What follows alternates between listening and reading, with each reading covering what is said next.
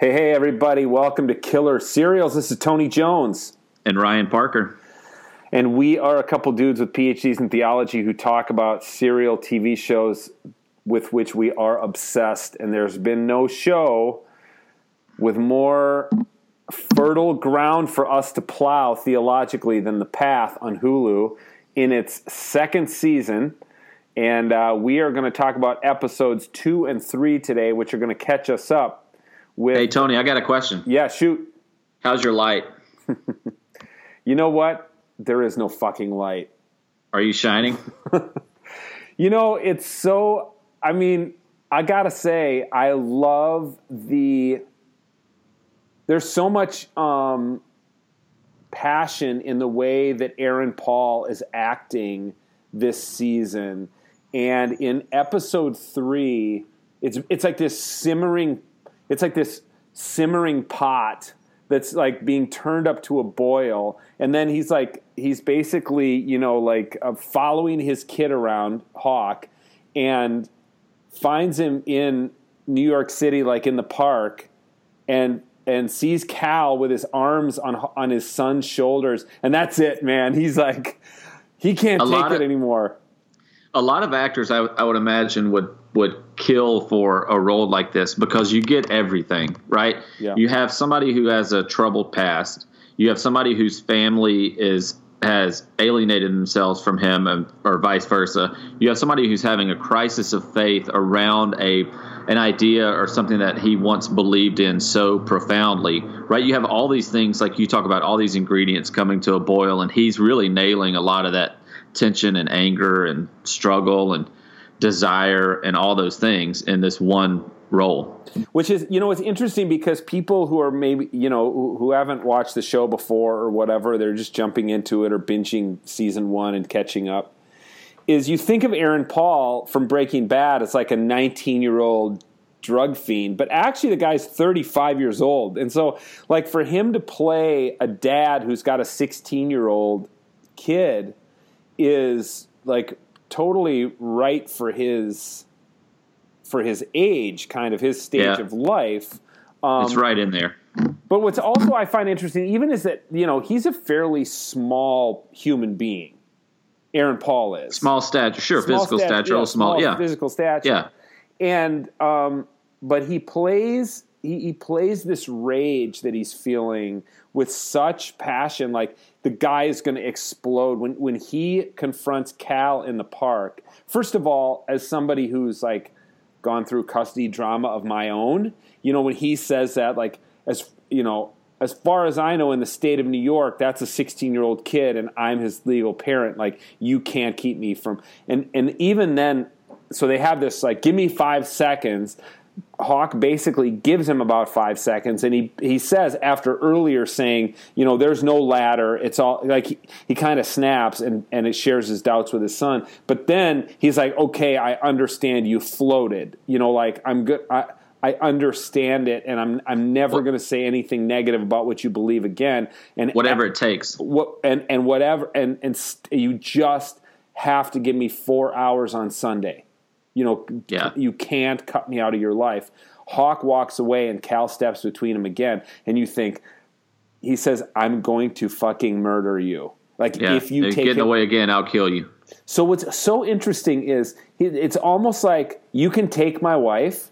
You can't take my kid. Yeah. Because he never said that when Sarah was leaving him. And you think there's a little bit of the blood is thicker than water thing, or you think a little bit of like, okay, You won my wife. You're not going to win my kid like that.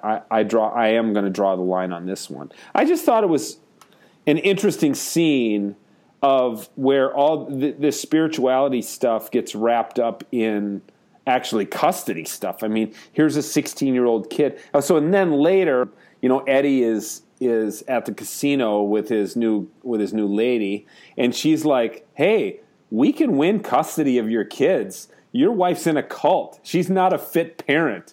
And I'm like, oh, is that, like, if that plays out, if like suddenly lawyers are getting involved and like that would be fascinating if they go down that path. I don't know that they will, but that would be fascinating. Well, you're also pointing out a couple of things that are kind of at the surface of the second and third episode, right? So they launched 1 and 2 last week and then number 3 this week. And so far, like in the second episode, Cal seems to take center stage, right, in his quest to find money for the 501c3. And then in the third episode, you have Hawk, who is wrestling with his desire to climb the ladder. But underneath both of those, as you've already pointed out, you have Eddie and the tension that he brings to the group, both the movement and his family. Yeah. Yeah, I think, you know, here's one interesting thing for us to follow that's happened a couple times in these 2 episodes.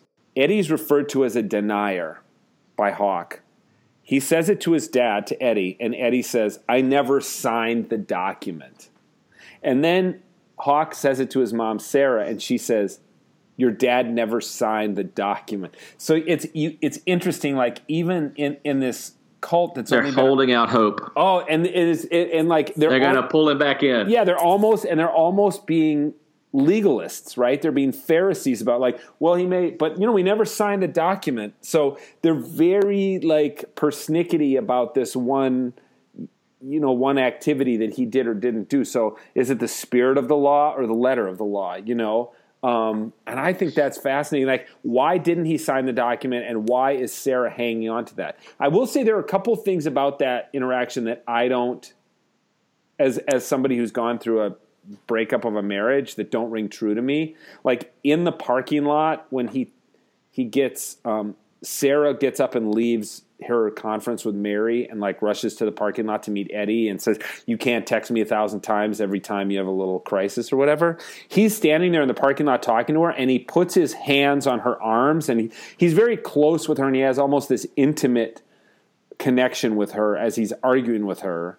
And I just thought, oh man, when you split with somebody, like you don't, it's much, you know, what was much more realistic to me was when, I'm blanking on his name, the FBI agent in Abe is in the hotel room with his wife, and she's like, "Get your hand off of me." I'm like, no, that's what it's like going through a breakup. I'm like, yeah, that's more what it's like. So with the Meyerists, when we look at, of course, it's a way to look at them through Eddie, who is leaving, maybe coming back, who knows? Yeah, who's maybe the chosen one? Maybe. The second episode is all about Cal trying to pursue the 501c3 status. Yes. And that falling through. And then him being involved, him and other members of the movement, Sarah and Mary, trying to raise money. Yeah. Okay? Yeah. And finally, Cal's getting angrier and angrier at the what is the most awkward fundraiser ever. Oh, my gosh. And then he tries to give this speech, which just goes awry. It's not a fundraiser. It's more of a friend raiser. Sorry, thank you. Remember, she says that to him. It's more of a friend. Well, he's not making any friends, right? No, he doesn't make any friends. So, I think there's still another window to look into organized religion and belief, because let's face it, organized religions have to have money. Yeah, right. Yeah. You know, you go to seminary, you take a class on how to become 501c3 and get that status. But then they do this interesting thing where they leave the fundraiser, or it's the next day, and they go to their inner city ministry where they're helping homeless people. Yeah. And they're doing all this work. Yeah. And I'm watching this and I'm wondering, does that work? And maybe you can help me phrase the question I'm asking. Does that work help sanctify the ask? Mm. Yeah. Or does the ask negate that work? What's that relationship? I mean, what's the show saying about that? Well, here's one thing I thought about that ask is I thought, Nothing that Cal says is untrue. That's true. And it's also true about all of us. Yeah, all these rich people would rather write a check to help a homeless shelter than actually go work at a homeless shelter and wash people's feet like the Pope does. They'd much rather write a check at a cocktail party and go in the library and like make out with a chick they just met. You know what I'm saying? Like that's... He wasn't wrong, but that's not how it works. How it works is you sidle up next to these people, you get in their confidence, They understand that you're going to do the dirty work, and they're basically buying you out. They're buying out their conscience by paying you to do their dirty work. Okay. But you know what's interesting is Cal's, if we were going to be completely honest with it, Cal's speech or his ask was far more Christ-like than the model you just talked about, right? Cal's like basically trying to say, brood of vipers, that's right? What I agree. I don't think there's anything that he said that is not true. It's just not politically expedient. Not politically expedient, not politically correct. But it's all true. I mean, he's right on the money. There's also another aspect I think that's going on that I wonder if the show's writers think about and are dealing with and stuff. But, you know, Cal grew up in a broken home with an alcoholic mom in a crappy little apartment. Sarah grew up in a hippie religious sect. They don't have the social capital to move in those circles. You know what I'm saying? I don't know that Sarah's dad even owns a coat and tie. And now here and Cal, you know what I'm saying? They didn't go to elite schools. They didn't probably either of them go to college. They then they're thrown into high society, Fifth Avenue, New York, money, right? And they don't know how to move around in that world. Cal doesn't like it when Sarah takes some champagne.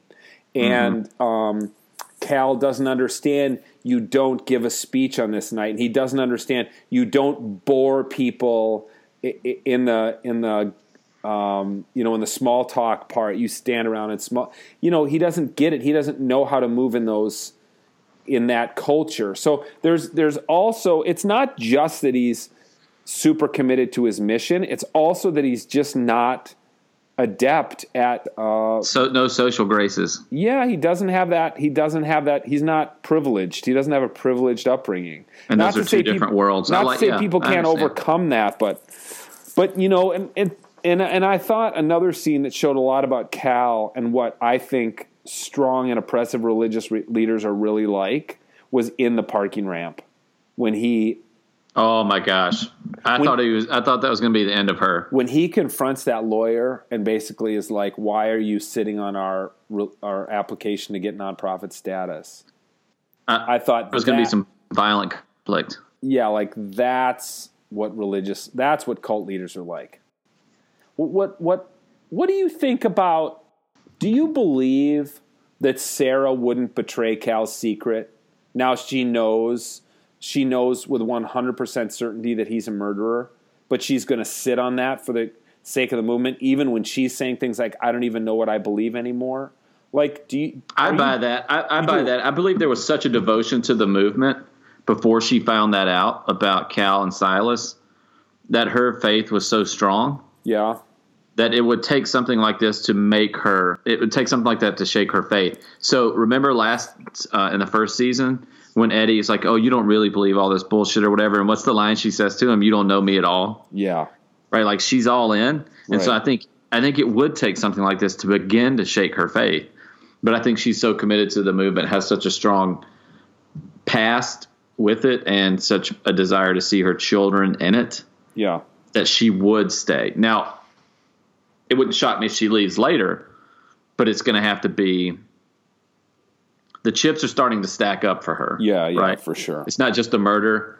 Cal spent $5 million that they don't have and probably aren't going to get. Well, and if they don't get their 501c3 status, they'll have to pay property tax on a $5 million building in New York. And can we also not talk about how – I mean, let's don't forget how her beliefs are so deep that what does she do at the end of the third episode? She drinks the polluted water. Oh my gosh, this isn't a weekend crusade. Like I'm here with you for the long haul. You know that also water. I thought was one of the more kind of Christ-like elements of like take up your cross and taking on the suffering of the community. Exactly. I thought she wasn't doing that just to showboat. Like she was doing that because she's a true believer, and she's willing to also plunge her community into further debt by backing those studies, right, that are going to cost hundreds of thousands of dollars. Yeah, where are they going to get that money? Right. And there's probably going to be a conflict with Eddie, which is, do we buy the property or do we? You mean Cal? Cal. Sorry, yeah, Cal. Or she's like, Cal. If Cal gets to go spend $5 million, I get to go spend $100,000 on water tests. You know. Yeah. Let me ask you about this. Talking about the community and like, what are their priorities? There's a real generational divide. So you got Cal and Sarah, who are the new Guardians of the Light. Meanwhile, you've got Richard and some of the older generation, like, starting to dig. So there's a guy who comes back. Is that? It looks a lot like Steve. Is it Steve's brother? Who comes? Kodiak. Isn't his name Kodiak? Don't they call him Kodiak? Yeah. But is he? I don't. So anyways, he's obviously got a thing with Sarah's mom, like, from the past, and he's got a great connection with Steve. And he's back in the community, and he reconnects with Richard, and Richard's like going through the archives of the Meyerist movement to try to figure out, wait. I thought Steve was not going to decide. There was not going to be. Steve was not going to decide his successor. The light was going to decide his successor. Yeah. And this is one thing, you know, if we talk to Jessica again, I'd like to ask, I'm asking you two questions at once here. But so first, let me ask you this before I get to that question. What do you think about what's happening in the older generation? Because in some ways they've relinquished the community to Cal and lesser so to Sarah. But in other ways they still feel ownership of the community enough that they're kind of doing some digging there on their own. Like, what do I make of that tension? Yeah, like, where do you see the spirituality? Because the older generation now, they're like, okay, Steve didn't ascend into light. He was pushed off a cliff. You know, he didn't become one with the light. There's his dead body. We can't tell anybody about this.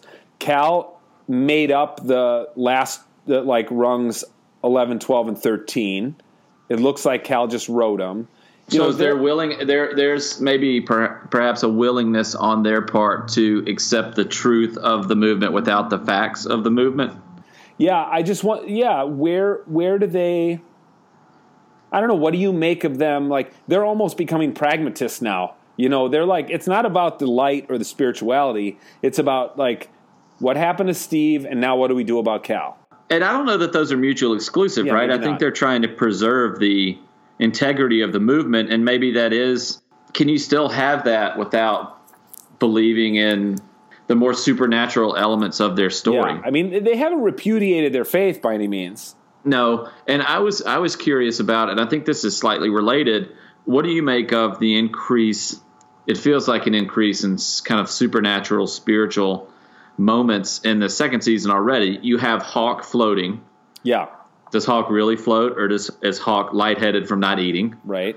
I think those are the two. Did Eddie really get lightning into his back, and did Steve really tell him he's the one, or was that just a? And our Richard is, I guess it's Kodiak, because, you know, when they're at the end of the third episode where they're banging the drum, and Eddie's being rushed to the hospital, is he having this out of body experience? And what is he kind of like taking on the light, or is he just drunk? Drunk and punched in the face by a security guard. So you have these two different things, right? And I think that's also, as you've talked about, indicative of this older membership in the Meyerist movement. Yeah. Right. There's a duality at work there. Yeah, and I mean, but it's a universal one, though, isn't it? I mean, we all know, like, did Jesus walk on water, or was it a sand barge? You know, was it demon possession, or was it epilepsy? What does Kodiak say right at the end of episode 3? He says there is no light. What does he say? Steve's not in the light. Steve's not in the light. Steve's not in the light. And then that's basically it. That's it. Steve's not in the light. Yeah. Whoa. Well, let me ask Eddie, you this. And the assumption then is it's Eddie's in the light. Maybe. Yeah, and then there's Eddie who I mean, first of all, Eddie was right. There actually was somebody following him. Like, he wasn't hallucinating that. Yeah. Which reminds me of a couple things. I mean, it reminds me of Big Love, because the people from the compound were always, you know, had spies, and oh my gosh, that was a favorite. I loved that show, Big Love. I think it kind of tailed off toward the end, but man, I thought that was such a good show. There's some similarities there. There's about definitely that. Some similarities. And then I've spent some time at a religious community on Cape Cod that had some of these very same history that I'll tell you about some other time. But last thing I want to ask about is this. This has been a question I've had about a theological question about the light.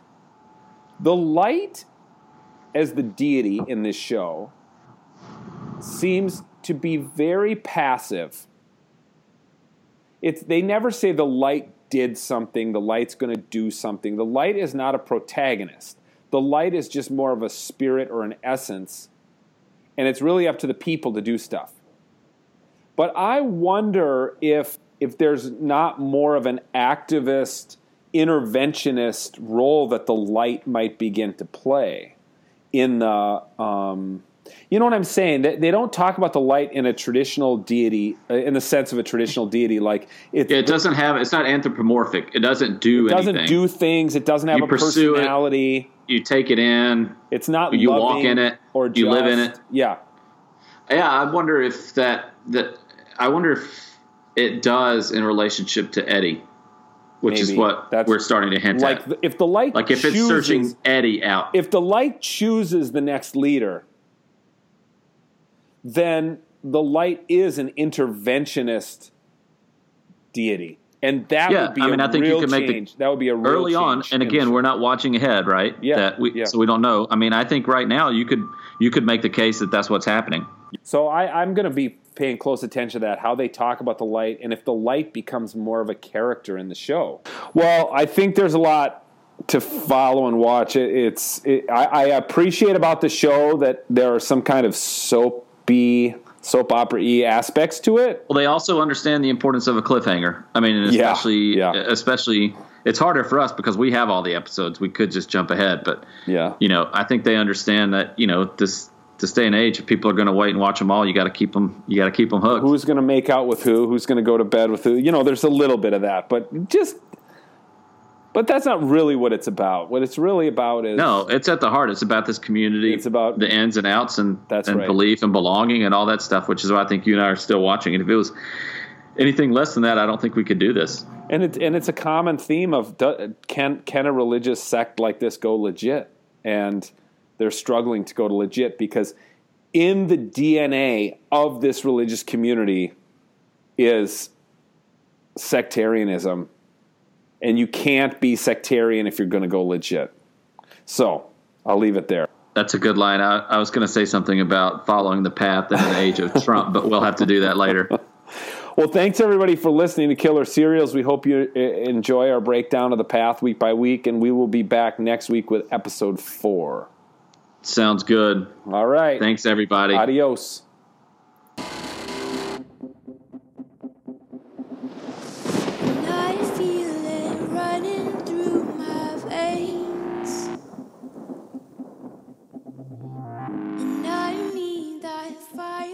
My name is Eddie, and I was in a cult. All of you have chosen something different. You have the light to shape the world around you. It has become my hope that this will set me free, because I'm haunted. Nothing in my life makes sense. My parents are a mess. Everything's just ripped apart. I will murder you before I let you take him from me. You know all the tactics then. That's my job, knowing what deception looks like. There was a man following us? I won't be blackmailed. Yes, you will. The light provides. Until we go down. It's all very delicate. Your fragile house of lives, it could collapse at any moment. The night is only beginning.